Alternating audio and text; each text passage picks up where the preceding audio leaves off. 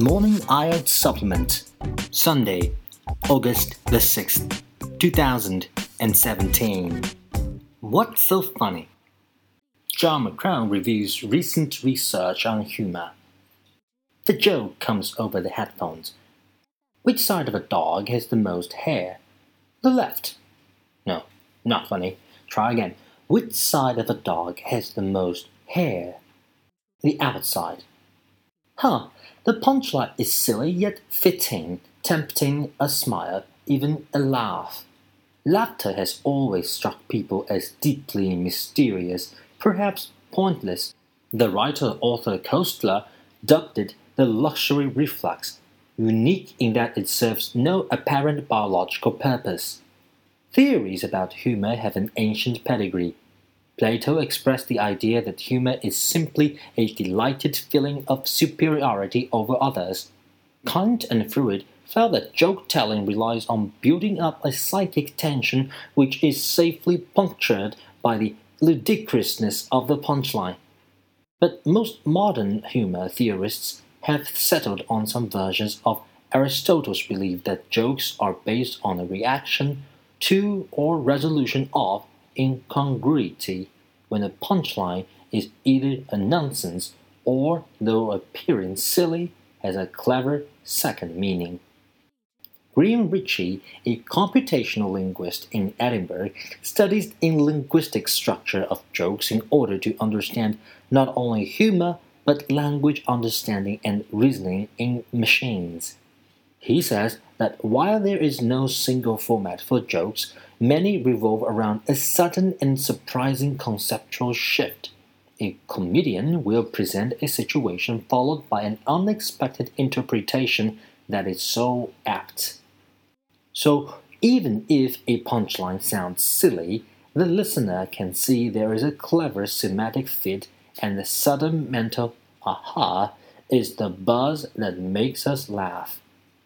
Viewed from this angle, humor is just a form of creative insight, a sudden leap to a new perspective.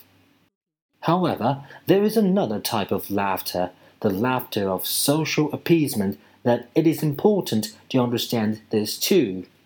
Play is a crucial part of development in most young mammals. Rats produce ultrasonic squeaks to prevent their scuffles turning nasty. Chimpanzees have a play face a gaping expression accompanied by a panting ah ah noise. In humans, these signals have mutated into smiles and laughs. Researchers believe social situations, rather than cognitive events such as jokes, trigger these instinctual markers of play or appeasement. People laugh on fairground rides or when tickled to flag a play situation, whether they feel amused or not. Both social and cognitive types of laughter tap into the same, same, same express, express emotion and motor circuits that produce smiles and excited vocalizations. However, if cognitive laughter is the product of more general thought processes, it should result from more expensive brain activity. Psychologist Vinod Goel investigated humor using the new technique of single event functional magnetic resonance imaging, the fMRI. An MRI scanner uses magnetic fields and radio waves to track the changes in oxygenated blood that accompany mental activity. Until recently, MRI scanners needed several minutes of activity and so could not be used to track rapid thought processes such as comprehending a joke. New development now allows half second snapshots of all sorts of reasoning and problem solving activities. Although Goel felt being inside a brain scanner was hardly the ideal place for appreciating a joke, he found evidence that understanding a joke involves a widespread mental shift. His scans showed that at the beginning of a joke, the listener's prefrontal cortex lit up particularly the right prefrontal believed to be critical for problem solving. But there was also activity in the temporal lobes at the side of the head, consistent with attempts to rouse stored knowledge, and in many other brain areas. Then, when the punchline arrived, a new area sprang to life the orbital prefrontal cortex. This patch of brain tucked behind the orbits of the eyes is associated with evaluating information. Making a rapid emotional assessment of the events of the moment is an extremely demanding job for the brain, animal or human. Energy and arousal levels may need to be returned in the blink of an eye. These abrupt changes will produce either positive or negative feelings. The orbital cortex, the region that becomes active in Goel's experiment, seems the best candidate for the site that feeds such feelings into higher level thought processes, with its close connections to the brain's subcortical arousal apparatus and centers of metabolic control. All warm blooded animals make constant tiny adjustments in arousal in response to external events.